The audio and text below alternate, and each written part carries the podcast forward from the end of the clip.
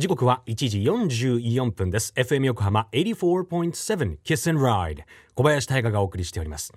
この時間は守ろう私たちの綺麗な海。FM 横浜では世界共通の持続可能な開発目標 Sustainable Development Goals SDGs に取り組みながら14番目の目標海の豊かさを守ること海洋ゴミ問題に着目。海にまつわる情報を毎日お届けしております。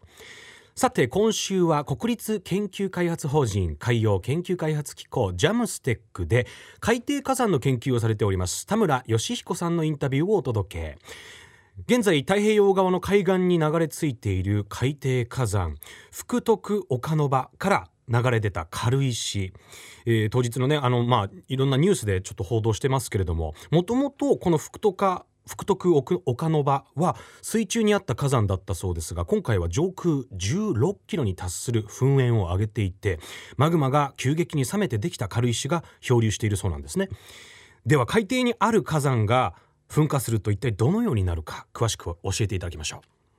う。こんにちは。国立研究開発法人海洋研究開発機構ジャムステックで海底火山を研究している田村義彦です。海底の噴火っていうのは僕らが知らないだけで結構起こってましてどんな感じかというとマグマと水が接触すると水は急激に膨張してそこで爆発するんですけどだから水と接触した場合はマグマの中に持ってるガスが膨張して爆発するのと周りの水と接触して爆発するマグマ水蒸気爆発っていう爆発が起こります。でもそれはあの水深が深ければ深いほど水圧でこうってあの押されるので結構観察できるようなちょっとマイルドなあの押されてるんで噴火になってきます。だから海底噴火はあの逆に安心なんですね。こう上に水が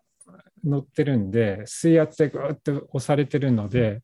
安心なんですけどそれが福徳岡の場みたいにどんどん海面に近づいてくる時が一番怖いですね。実は火山が成長するってことは、地下の近くの部分も厚さが厚くなってくるんで、どんどん水深浅くなってくるんです。で、結構海底火山の場所って水深が浅くなってくるんで、結構みんな似たり寄ったりな感じで、大きいのは富士山くらいの3000メートルくらいの高さありますし、多くのものは2000メートルくらいですかね。で、西之島もどれくらいかというと、まあ、水深から言うと2000メートルから3000メートルくらいの山だと考えていいと思います。溶岩が出るか軽石が出るかでちょっと硬さが違うので今回福徳岡の場って結構前回島ができた時も2ヶ月くらいで消えたんですけど、前回も軽石だったんですよ。で、それも3日くらいの同じような短い時間に軽石が大量に出たので、一回ちょっと島ができたけど、軽石柔らかいんですぐ流されてしまいます。で、西之島はもともとすごいちっちゃい島だったんですけど、どんどん拡大して大きくなっていったのは、溶岩が主体の噴火をしていたので非常に緻密で硬い岩石が、まあ、島を作っていってそれが拡大していったということです。だから地面地面というかその基盤自体上がったり下がったりするんではなくて噴出してきたものが強いか溶岩なのか軽石なのかで島が消えるかずっと残るかが決まってくると思います。で昔2005年ですかねマリアナマリアナってあのグアムとサイパン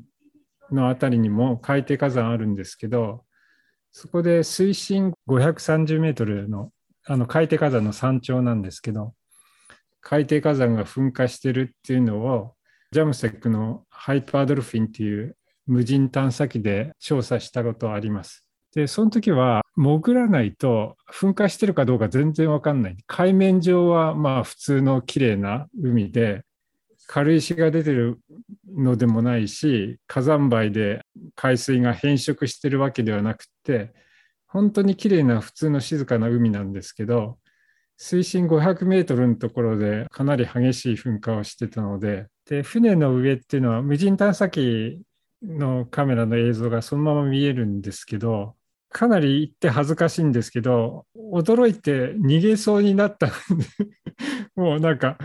椅子からあの逃げそうな、まあ逃げる場所もないんだけど、で、そういう海底噴火観察するっていうのも、海底も陸上と同じくらい噴火してるんですけど、実際の噴火に遭遇するってことはめったになくって、結構人生ですごい驚いたことの一つ。ジャムステックの田村義彦さん、ありがとうございました。へえ、火山を間近でまあご覧になったっていうことだったと思うんですけど、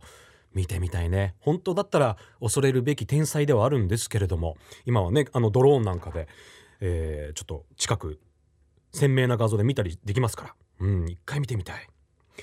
で海底で火山が噴火している様子っていうのは深ければ深いほど水圧で抑えられているっていうお話でございました。よくできてるんですね。地球のシステムっていうのは。ちなみに神奈川県の海岸にも軽石が流れ着いているようなんですけれどもこちら神奈川海岸美化財団の SNS では軽石を海岸で見つけた場合ビーチクリーンのボランティアゴミなどとしては回収せずそのままにしておいてくださいとのことでした、まあ、いわゆるあの漂着のプラスチックゴミとは違いますから自然のものですよっていう住み分けです。さてまたジャムステックでは田村さんによる今回の海底火山噴火のコラムそして福徳岡の場から噴出した軽石の、えー、漂流予測シミュレーションというのを公開しております。詳しくは後ほど FM 横浜特設サイト海を守ろうからもリンクを貼っておきます。FM 横浜では海岸に流れ着いたゴミなどを回収し海をきれいにしていくために神奈川守ろう私たちのきれいな海実行委員会として県内の湘南ビーチ FM レディオ湘南 FM 湘南ナパサ FM 小田原のコミュニティ FM 各局その他県内のさまざまなメディア団体のご協力を得ながら活動しております。また日本財団の海と日本プロジェクトの推進パートナーでもあります。FM 横浜守ろう私たちのきれいな海 Change for the Blue 明日は海底火山と陸地の火山の違いについて教えていただきます。お楽しみに。